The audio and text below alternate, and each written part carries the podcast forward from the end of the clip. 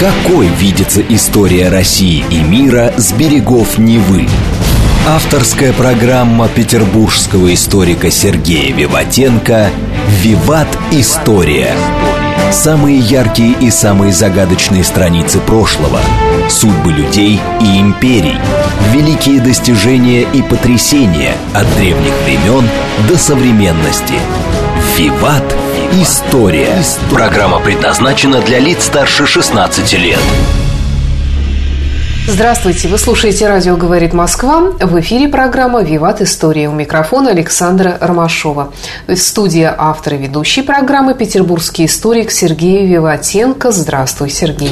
Здравствуйте, Саша. Здравствуйте, дорогие друзья. Напомню, что в конце выпуска у нас традиционная историческая викторина. Сергей задает исторический вопрос, вы на него отвечаете, и если первым вам удастся прислать нам правильный ответ, то вы получите книгу от издательства «Вита Нова». Эту книгу обязательно кто-то получит, да, но только первый. А тема сегодняшней программы Петр Семенов Тяньшанский или Тяньшанский. Ну, на самом деле мягкого знака там нет. Он Тяньшанский. Угу. Саша, что вы знаете про Петра Петровича? Ну, я знаю, что он был членом Русского географического общества, путешественник, коллекционер, кстати говоря. Какие у вас известный. ассоциации Какие ассоциации? Только одна, Саша, ассоциация, которая у вас может быть. Это его изображение было на тетрадках в советской школе. Там был Пушкин, Семенов Тяньшанский и Некрасов. Больше никаких. Какая интересная компания собралась. Ну, да, как их собирали, непонятно. Э, дорогие друзья, почему я делаю про Петра Петровича передачу? Потому что он из тех великих людей, о которых каждый россиянин должен знать. То есть это такой скрытый герой, потому что на самом деле, что я сейчас расскажу, для многих будет новостью. Ну, в принципе, даже вот так на вскидку ты меня спросил, ну да, я знаю, что он великий путешественник, открыватель и так далее, а в принципе больше ничего и добавить не могу. Да, он был очень интересным человеком. Ну, у нас разные, дорогие друзья, передачи. Есть про какие-то сражения, есть про каких-то людей, есть про какие-то войны, про какой-то э, временной отрезок какой-то, да, а про какие-то города. Я решил сделать в общем-то, сегодня передача про простого, ну, простой, конечно, в кавычках, да, но о простом человеке, да его влияние на Россию и его влияние вообще на ход истории, с одной стороны, а с другой стороны, давайте узнаем, опять-таки, не любит, да, но все таки процитирую, где же те отечества отцы, которых мы могли принять за образцы? Вот Петр Петрович Семенов а, сто процентов такой. Итак, он родился в семье отставного капитана лейбгвардии Измаилского полка. Его отец был Петр Николаевич Семенов, он даже был писатель-драматург, ну такой на своем маленьком уровне, да. А вот он вышел в отставку, женился на Александре Петровне Бланк, это такой известный архитектор московский. А, и они обосновались в поместье, которое называлось Рязанка. Ну, это сейчас Липецкая область до Российской Федерации, но в то время это была Рязанская губерния, так или иначе. В семье было четверо детей, и они росли вместе, вместе с Петром Петровичем. А до 15 лет он воспитывался в деревне, ну, развивался самостоятельно, с помощью книг семейной библиотеки. Интерес к географии с детства у него побудила игра. У него дома было географическое лото – у меня тоже оно было, я помню, тоже играл. У меня разное было, да. даже ботаническое. С названиями стран, материков, да. рек, городов. А мальчик особенно привлекал мир растений. Богатое собрание книг по садоводству, которое было у него в поместье, помогло ему самостоятельно разобраться в систематике растений, в которых было много домашней оранжерее в этом дворянском гнезде. А он придумал им свои названия и старался узнать как можно больше, совершая все более дальние экскурсии за пределы усадьбы ближайшего леса. Ему в это время было 7-9 лет. То есть вот он с детства уже было ему интересно жить. Некоторым детям, знаете, и сейчас в этом возрасте даже уже, уже не интересно. А, вот, а ему было всегда интересно. Что еще с детства он выучил наизусть, Саш, историю государства российского Карамзина. Ничего себе. Да, он вот такой одаренный человек. Ну, мало ли в детстве кто были одаренные. Да, если мы вспомним, Саша, а кто у нас были отличниками в школе, которых там поднимали все время там на флаг, да, и они висели, их фотографии висели на каких-то досках почета, они были представители этой дружины или прочее, а потом среди них мало кто стал каким-то известным или их, э, или их жизнь была действительно тоже удачной. Нет, не всегда так бывает, но с Петром Петровичем это получилось. Он уезжает в Петербург учиться в Николаевское кавалерийское училище. А кто там еще учился, Саша? Лермонтов – Помните, у нас была передача про него. Так вот, э, он как раз учился, это был 37 год. Он был на похоронах Пушкина и видел там Лермонтова. И когда э, в 13 году, то есть в 1913 году, когда было столетие Лермонтова, он старенький выступал на открытии памятника и сказал, что вот вы передо мной видите связь времен.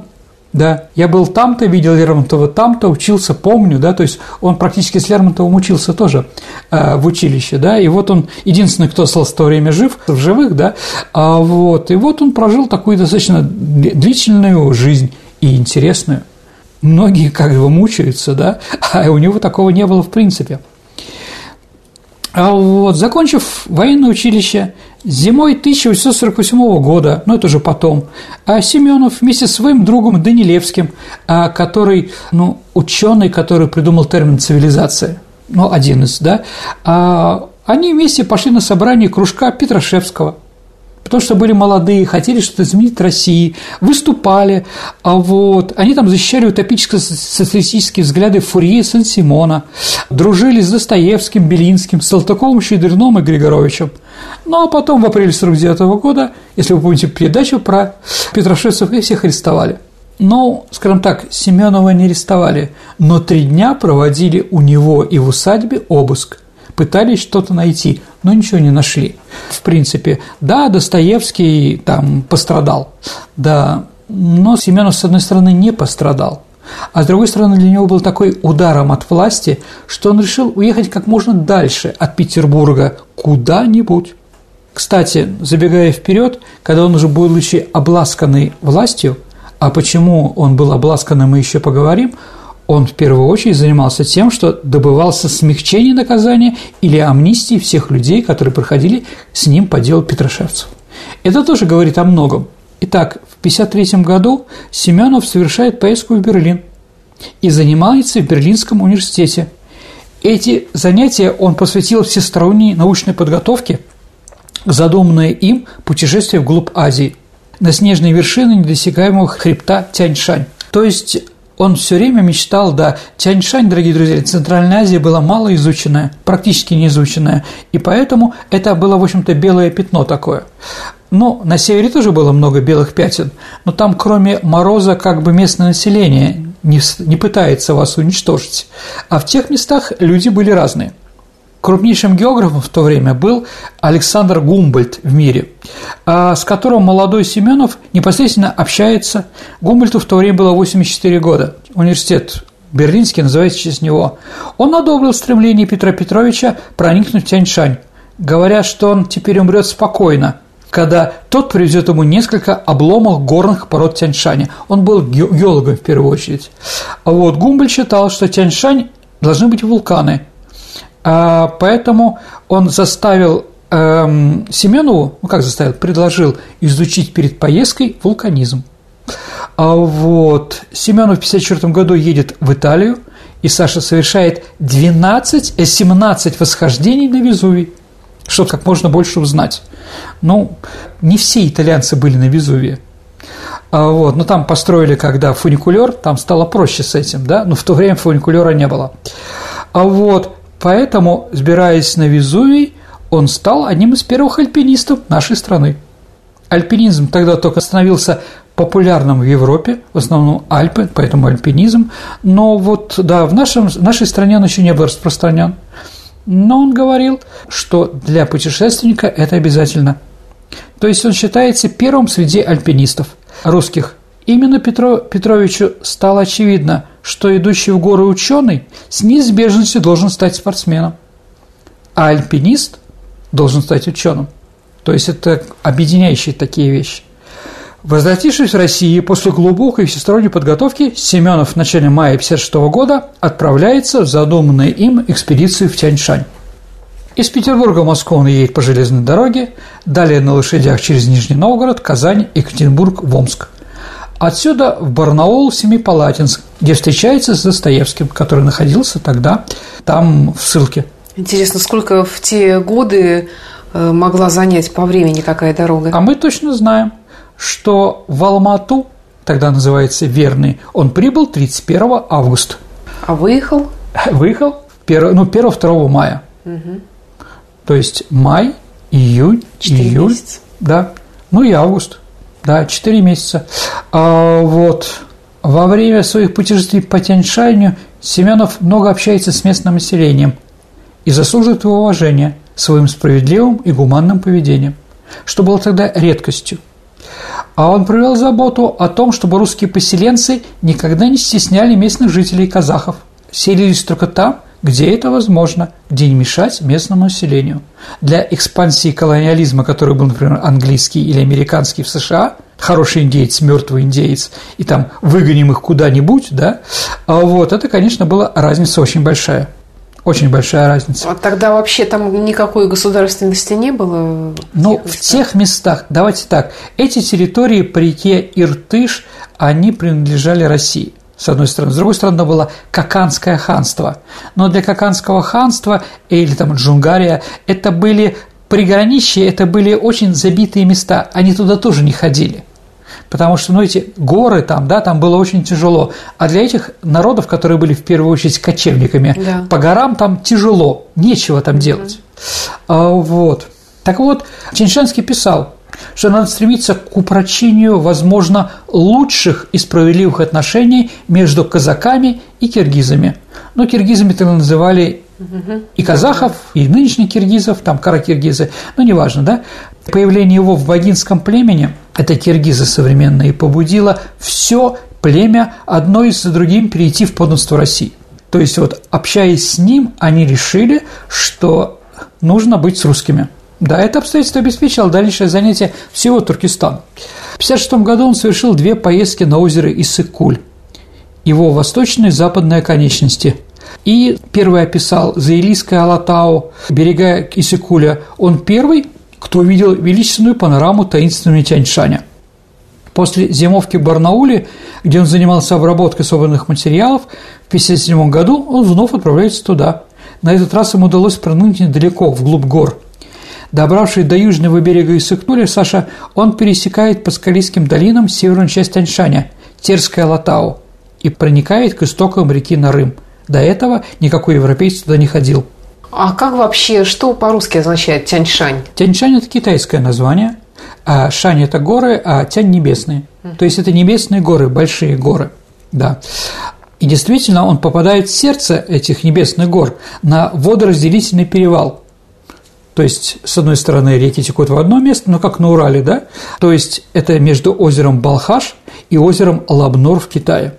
Таким образом, Семенов первый из европейских исследователей вступил на склоны такого хребта, как Хан Тенгри. Его путешествие венчалось крупнейшими научными открытиями. Несмотря на то, что свои поездки Семенов с присущей русским ученым скромностью оценивал как научную рекогносцировку, вот, они внесли величайший вклад в науку. Свой трактат об экспедиции путешествия в Тяньшань кончается такими словами. Он пишет «В Омске я, ну, после того, как вернулся, да, в Омске я пробыл только три дня и поспешил в Петербург, куда я стремился ко времени пылко ожидаемой мной обновления России. 57 год, то есть начало работы по отмене крепостного права. И, зная об этом, он бросает все и возвращается в Петербург.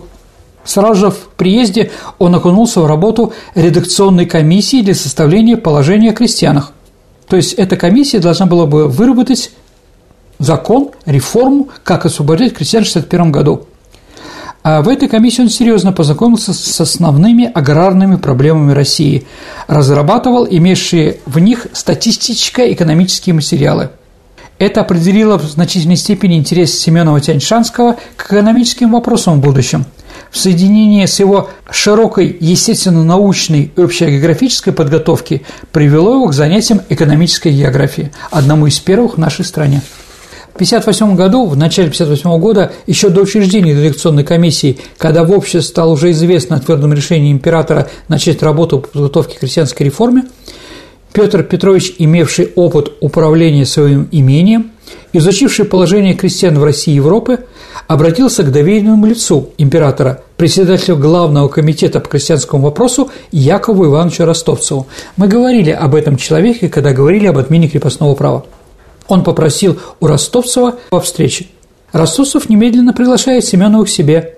На двух продолжительных встречах Петр Петрович потом подобно рассказал Ростовцеву о взаимоотношении двух основных сословий государства и о настроении как дворян, помещиков, так и крестьян в связи со слухами о предстоящей реформе. Большинство помещиков, по мнению Семенова, опасалось предстоящей реформе.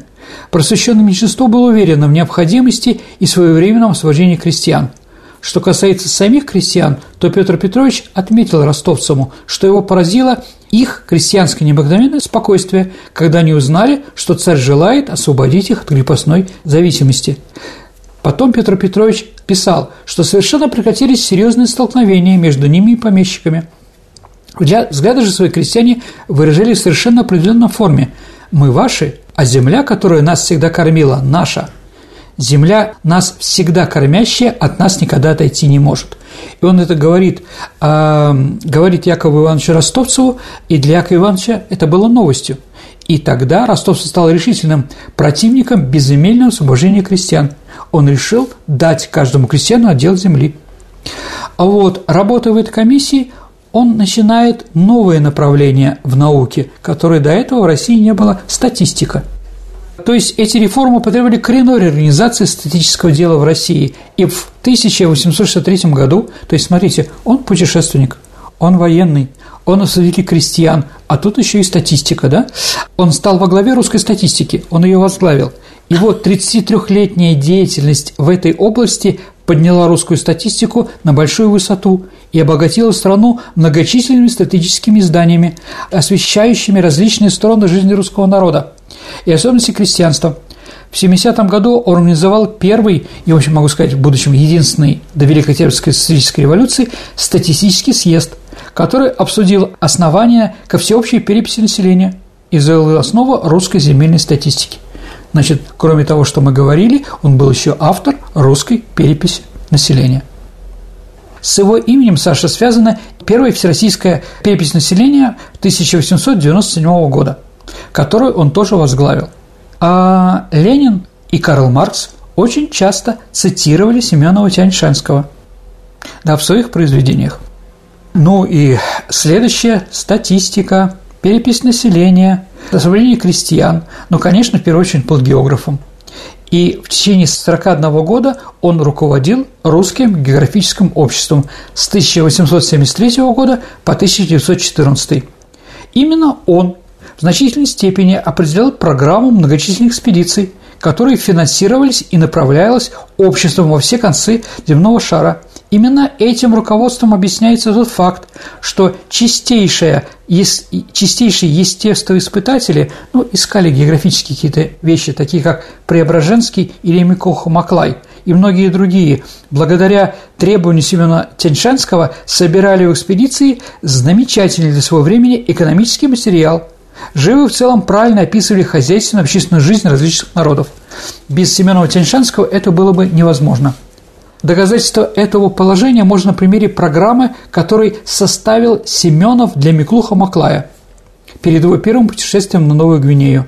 Программа показывает нам весь рост и самого Семенова, как ученого, понимающего движущие силы и закон развития общества, и как выдающийся для своего времени экономиста – Программа, которую он составил, Саш, состояла из 29 пунктов. Начинается она вопросами, относящимися к материальной жизни населения, о его пище, способу его добывания, одежды, способу его выделывания, жилища, способу его постройки, вопросы по географии и образу жизни, Далее ставятся вопросы об искусственных постройках, об орудии труда, о домашней утвари, о мене торговле, о меновых единицах, о денежных единицах. Все это лично сам разработал Семенов Тяньшанский. Сейчас, когда занимаются какие-то экономисты, для них это все понятно. Это был первый человек в России, который это все сделал. Очень было много вопросов, посвященных семье и семейным отношениям. Ну и, конечно, об общественных отношениях тоже. Крупнейшей работой Петра Петровича, в которой география тесно связана со статистикой, это был пятитомный географо-статистический словарь, изданный Русским географическим обществом. Этот словарь о России.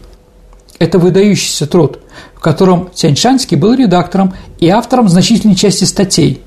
До сих пор остается единственным русским географическим словарем. Ну, конечно, он требует теперь значительного выполнения и коренных изменений в связи с социальными преобразованиями и ростом производительных сил. Но это тот фундамент, на котором находится русская статистика, русская география и экономическая география.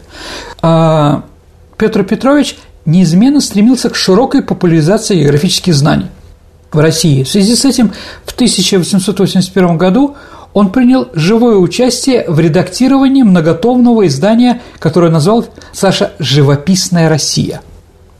Помещал в ней статьи экономического и географических характеров. А он также принимал деятельное участие в различных изданиях, предпринимавшихся до крупнейших выставок международных. Так, например, он сформировал э, выставку, которая должна была произойти в Чикаго в 1893 году. А выставка это была «Сибирь и Великая Сибирская железная дорога». А также он автор сборника «Производительные силы России», которые были созданы для выставки в Нижнем Новгороде. И в 90-м году выставка «Россия в конце XIX века и окраины России» для Всемирной выставки в Париже. Как видите, очень многогранный человек – он был непосредственным участником этих выставок? А, ну, он ездил туда. Угу. А, как бы для него было главное сформировать, показать, что показывать. Да? Это было не случайно. Но на тех выставках очень часто были там разные колониальные.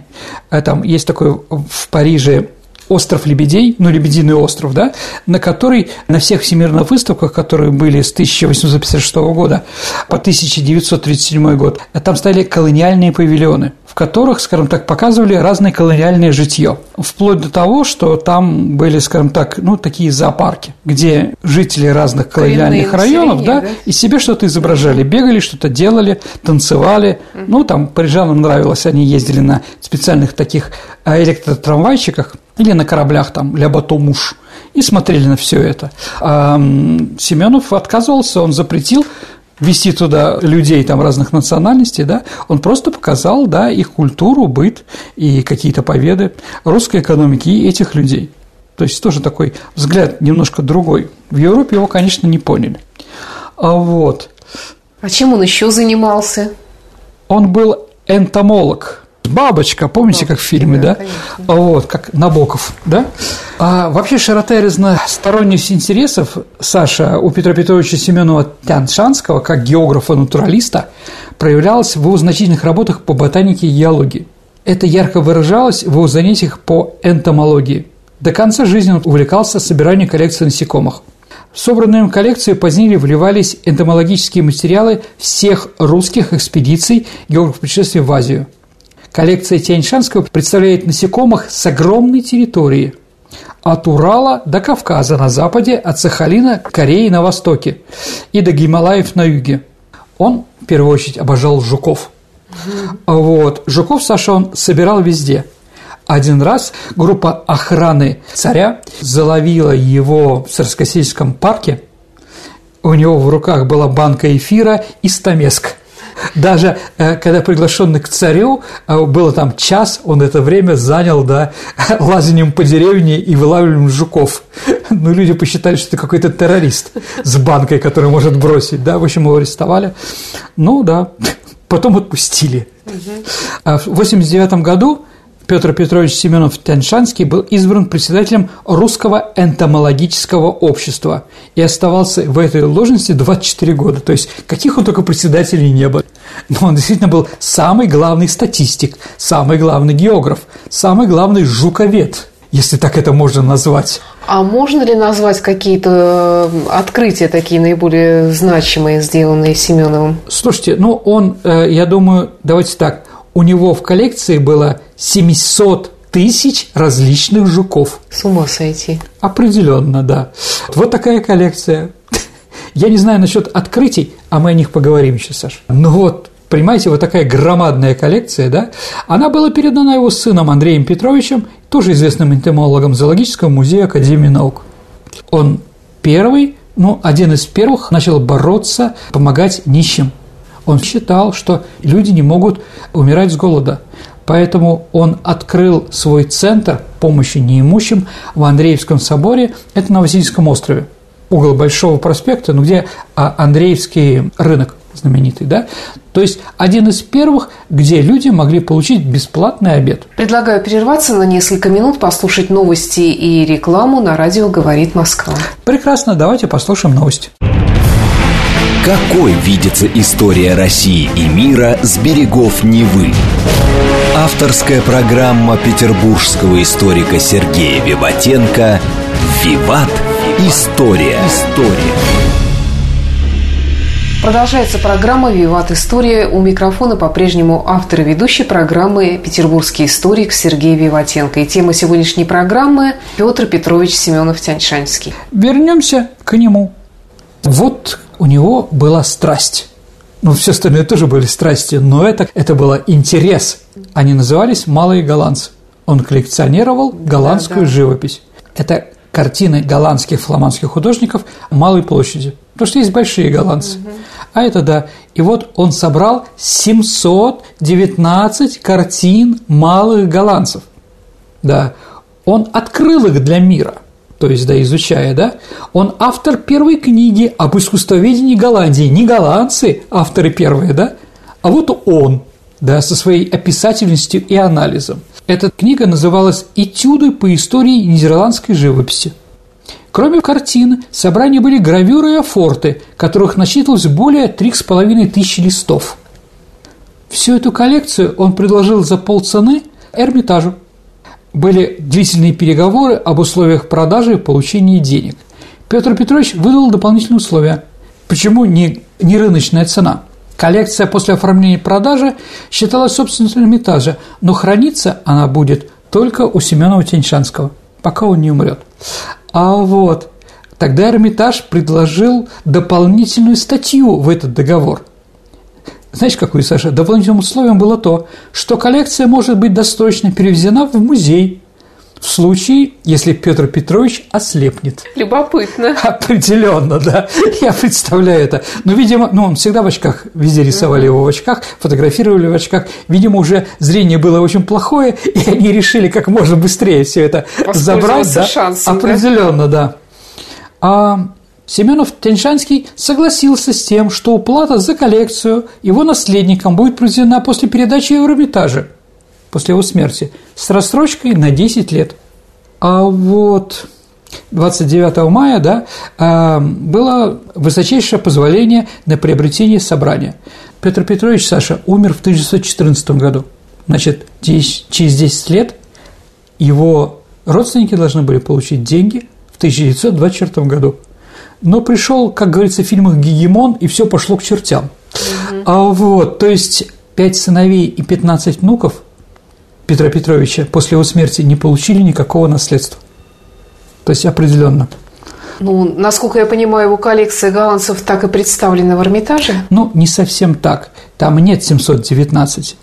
А в конце 20-х годов а, в Советском Союзе, об этом не любят вспоминать наши коллеги, а вот, началось формирование картинных галерей в республиках а, СССР за счет эрмитажных запасов. Не менее 40 полотен Семеновской коллекции оказались в различных городах страны.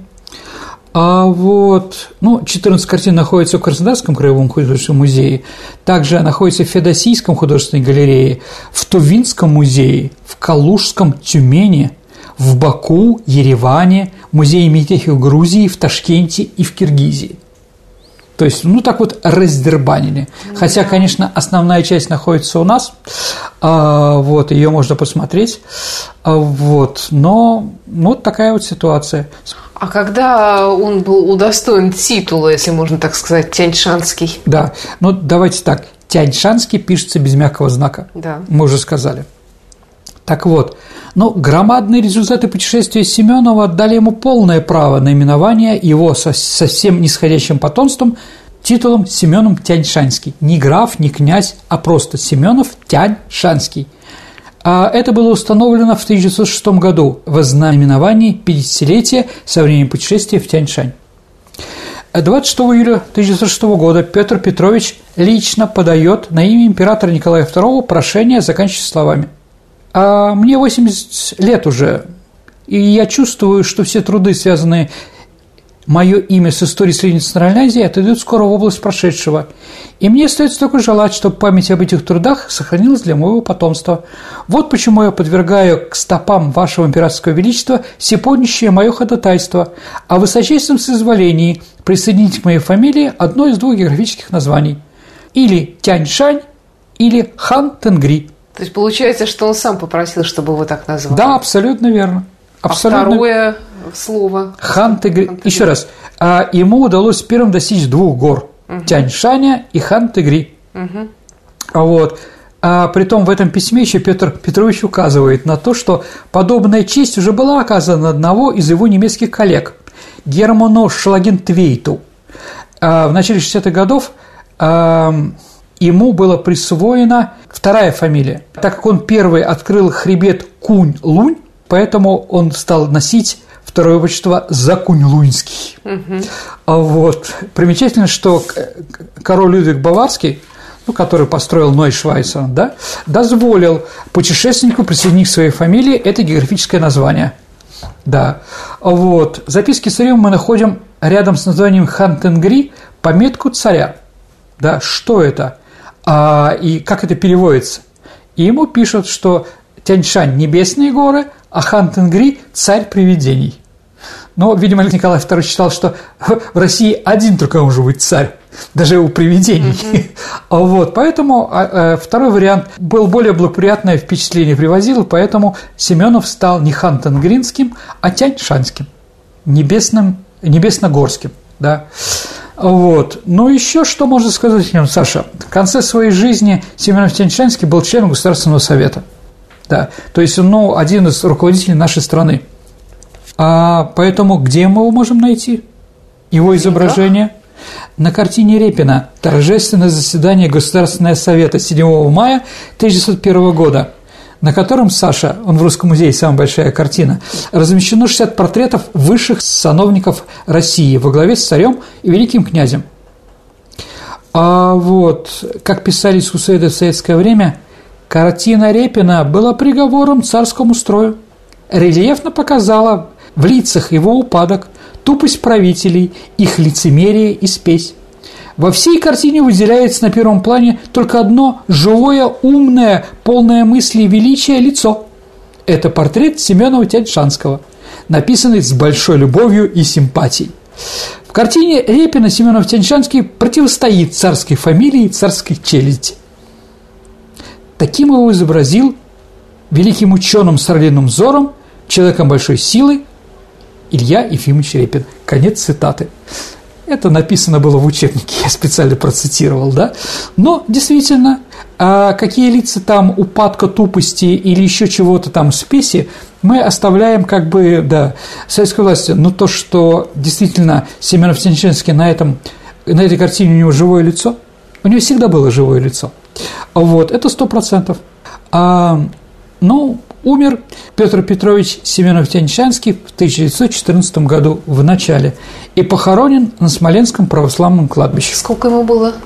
На 87 году жизни он угу. скончался. А, на Смолен... Да, похоронен на Смоленском православном кладбище. А, ну, давайте я вам сейчас расскажу еще про семью Семенова Тяньшанского.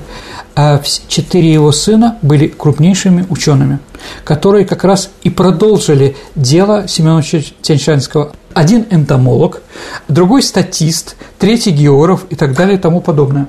Практически да. Но после революции кто-то эмигрировал, но трое сыновей остались. И все они погибли в одном году. Не в 1937-м, Саша, а в 1942 году во время блокады. А вот как, э, скажем так, один из э, сыновей написал в своем дневнике, то есть во время блокады, да, у нас, у нашей семьи было общее стремление удержаться в Ленинграде, но 20 августа мы записались в 41 году в эшелон, который, Академии наук, который уезжал в Енисейск, а, но он уже не отправился, немцы перерезали. И между тем немцы осадили Ленинград, отрезав его, в конце концов, а, от Большой Земли. Начался голодный мор. В, 40, в январе 42 года погибло много близких людей. А между тем надвигался и на нашу семью голод, скоро обративший понемногу всю оставшуюся семью в ходячие скелеты. До декабря погода была электричество, дрова. А дело было неплохо, но затем погасло электричество, остановились трамваи и вода в доме, и все стало рушиться само, само собой. Рабочий паёк по университету по первой категории столовая дома ученых спасли нас в начале обоих от голодной смерти. У меня только временами пухли ноги была одышка. У брата Измаила дела сложились катастрофически. Он незаметно для себя самого растерял все свои личные силы и скончался от голода 3 января. Истощенный голодный, голодный мой брат Миша был направлен дочерьми на Саласков в стационар – во второй половине января в Астории на поправку, но там также скончался от истощения. Я похоронил брата Измаила и Мишу одновременно на Смоленском кладбище в братской могиле, в скобках «Рве». Причем Измаила удалось похоронить в гробу, а Мишу только закрыть э, зашитым одеялом. Это, это были в трескучие морозы.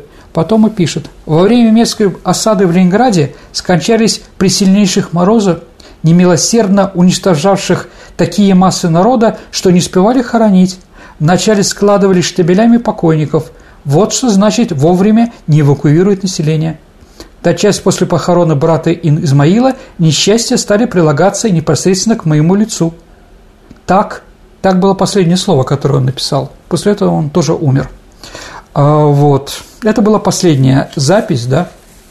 Он скончался дистрофией 10 февраля 1942 года – Старший сын сколотил из дедова и отцовского письменного стола, который был такой знаменитый гроб, и похоронил отца на Богословском кладбище.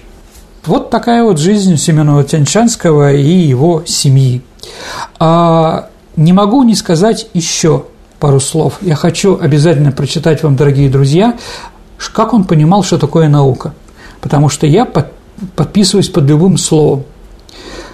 А предисловие к сочинению Риттера «Землеведение в Азии», изданного России, а он написал «Наука есть общественное достояние, и научные идеи, где бы они ни возникали, принадлежат всему человечеству.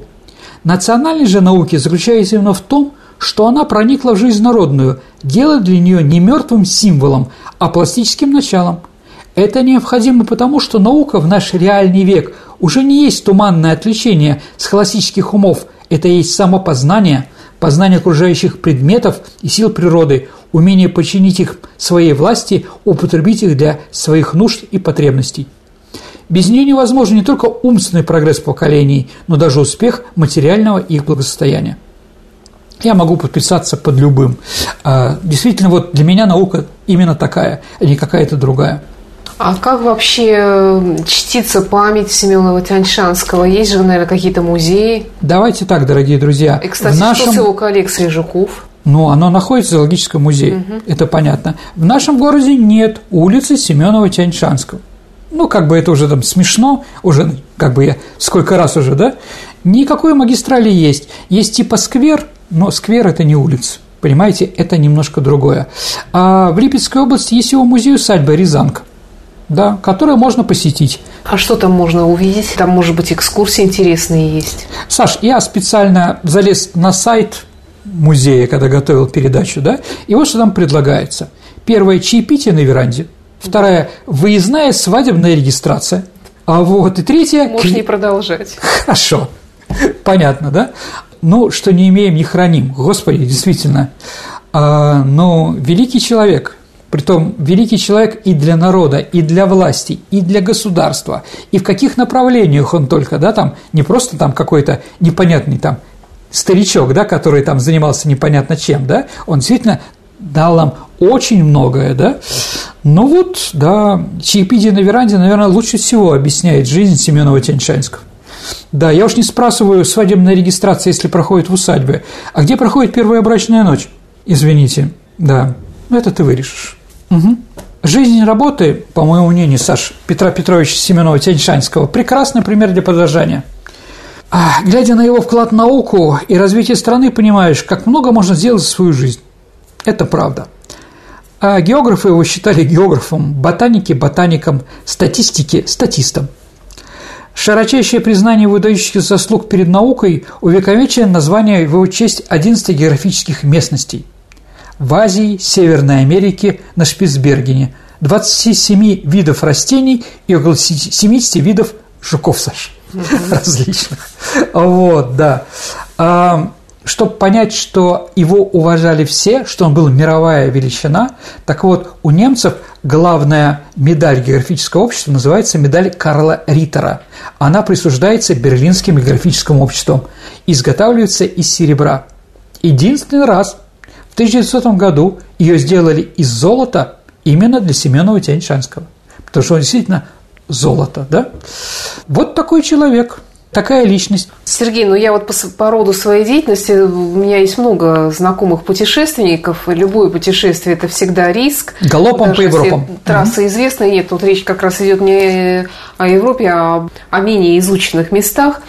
А, были ли у него какие-то риски, были ли с ним какие-то приключения? Да, конечно. Еще раз, это достаточно нелюдимые места – где есть и звери, а, есть и, скажем так, определенные как бы племена, которые занимаются разбоем или прочее, которые а, отвергают любое посещение тех мест. В любой момент можно убить. Да, как бы он, конечно, рисковал но ему удалось остаться живым. С одной стороны, скажем так, они были вооружены и давали понять, чтобы к ним никто не подходил, а с другой стороны, они так общались с местным населением, что а, местное население становилось их союзниками какими-то. У Семенова Ченченского есть такое, да, мы идем по тропинке, потом идем по следу зверя, а потом след зверя заканчивается, мы идем первый по, этому, по этой территории. То есть, ну, как бы действительно, и еще он же, а, скажем так, поднимался очень высоко, до 6 тысяч метров, где ледники, где снег, где холодно, где можно было погибнуть только от этого, да, но он все равно для науки ему нужно было найти водораздел. Водораздел, который питает реки, которые текут в северном направлении, то есть который вот идет с юга на север по нашей стране, а другой э, водораздел, который идет в Китай. Он его нашел. Он первый нашел это самая дальняя такая территория, самая дикая территория, которая была тогда в мире. Даже в Африке в то время уже были, скажем так, пройдены пасические, ну, как бы оно уже пройдено было э, вдоль и поперек. Земля Санникова. Земля Санникова, ну, в общем, да, только это а, выдуманная территория, ну, понятно, да. Конечно. А вот, да, это терра инкогнито. То есть это последние белые пятна. Как бы он своей резинкой или своими, э, своими открытиями как бы стирал эти белые пятна показывал, что там живут люди, или показывал какие там географические вещи. Кстати, он так и не нашел э, вулканы э, на территории Чемчшаня, да, вот, поэтому Гумбольд умирал неспокойно. То есть все его идеи великого немецкого географа о том, что по его теории там должны быть вулканы, то строение географическое так оказалось, в общем-то, бессмысленным. Но как честный ученый э, Семенов Тяньшанский Петр Петрович об этом, конечно, ему сообщил. Ну, вообще любое путешествие – это материальные затраты очень серьезные, как правило. Конечно. То есть получается, что государство благоволело? Нет, ну, естественно, э, понимаете, это были географические, вообще, э, скажем так, ну, куда двигалась Российская империя, если мы говорим в Туркестане, да? До границ, естественно, границ, до гор – потому что э, граница и сейчас между Казахстаном или Туркестаном или Средней Азией и нашей страной, она идет по степи. Там можно прорваться где угодно. Поэтому только контролируя всю Среднюю Азию, можно сделать спокойным жизнь в Поволжье, на Южном Урале или в Южной Сибири. Да, поэтому, да, и нам нужно было понять водораздел. Откуда может, но и с другой стороны, откуда к нам враги могут прийти различные – да, ну там подталкиваемые, я не знаю, англичанами там, да, потому что вот территория э, у нас в 80-е годы были достаточно, скажем так, возможно, была война с Великобританией именно потому, что англичане боялись, что мы дойдем до Индии. Поэтому были провокации. Но вот и последнее, единственное военное столкновение при Александре III, Саша, это было в районе Кушки.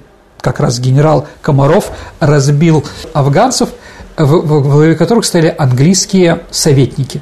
которые хотели спровоцировать, да, но благодаря этой победе, притом минимальными средствами, казаками и туркменами, э, Комаров сделал все возможное, чтобы дальше не было, а самой южной точкой Российской империи и Советского Союза была Кушка.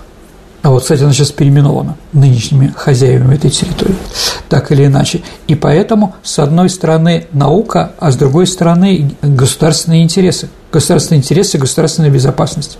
Поэтому, зная куда, нам дальше Хантангри идти не надо абсолютно ни к чему. Вот это через эти горы практически невозможно пробраться. Поэтому они являются нашей границей. Поэтому, может быть, на Памире так мало было всегда столкновений. Ты в начале программы говорил, что на старых тетрадках угу. изображен Семенов Тяньшанский, да. Лермонтов, Некрасов, Пушкин, да. Да. А вот уровня такого люди, как Семенов Тяньшанский, еще были ли в истории России вот в то время? А, ну, давайте так. А, люди, которые не жалели себя для России в то время, да, в разных направлениях были, конечно, Дмитрий Иванович Менделеев. Конечно, это генерал Скобелев ну, примерно вот в это время, да, это не просто там какие-то гениальные военачальники, гениальные ученые, это граждане гениальные, это люди, которые а, пытались будущее строить с Россией, там академик Павлов тот же самый, да, то есть они не только были ученые, но и вкладывали в нашу страну, делали ее великой, сильной и прочее. Люди-то бывают разные, иногда ученые для себя, какие-то таланты тоже для себя, а есть люди, которые дают свои таланты своему народу, своей стране. Да, поэтому вот, конечно, их надо уважать. Э, переходим к э, розыгрышу книг от издательства Вита Нова. Напомню, что э, призы у нас получает приз в виде книги от издательства Витанова у нас получит тот, кто первым пришлет правильный ответ на вопрос, который задаст Сергей в конце передачи. Но вначале нам нужно вспомнить вопрос прошлой программы, которая у нас была посвящена самураям. Самураям, да. да. Вопрос был, по-моему, простой. Я думаю, что ответов было правильных много. Вопрос такой. А самурай должен следовать пяти постоянствам – гуманности, справедливости, благонравию, мудрости и правдивости. А что самурай должен совершить после того, как нарушит хотя бы одно из этих постоянств? Харакири, конечно. Да, конечно.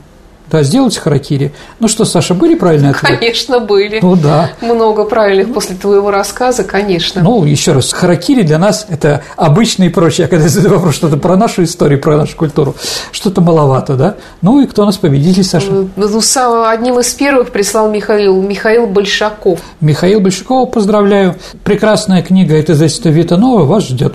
Ну а теперь новый вопрос. А, вопрос такой – что общего у героя нашего сегодняшнего рассказа Петра Петровича Семенова-Тяньшанского с Суворовым, Кутузовым, с Румянцевым, Дибичем и Паскевичем? Ну, такие-то известные люди. Вот такой вопрос.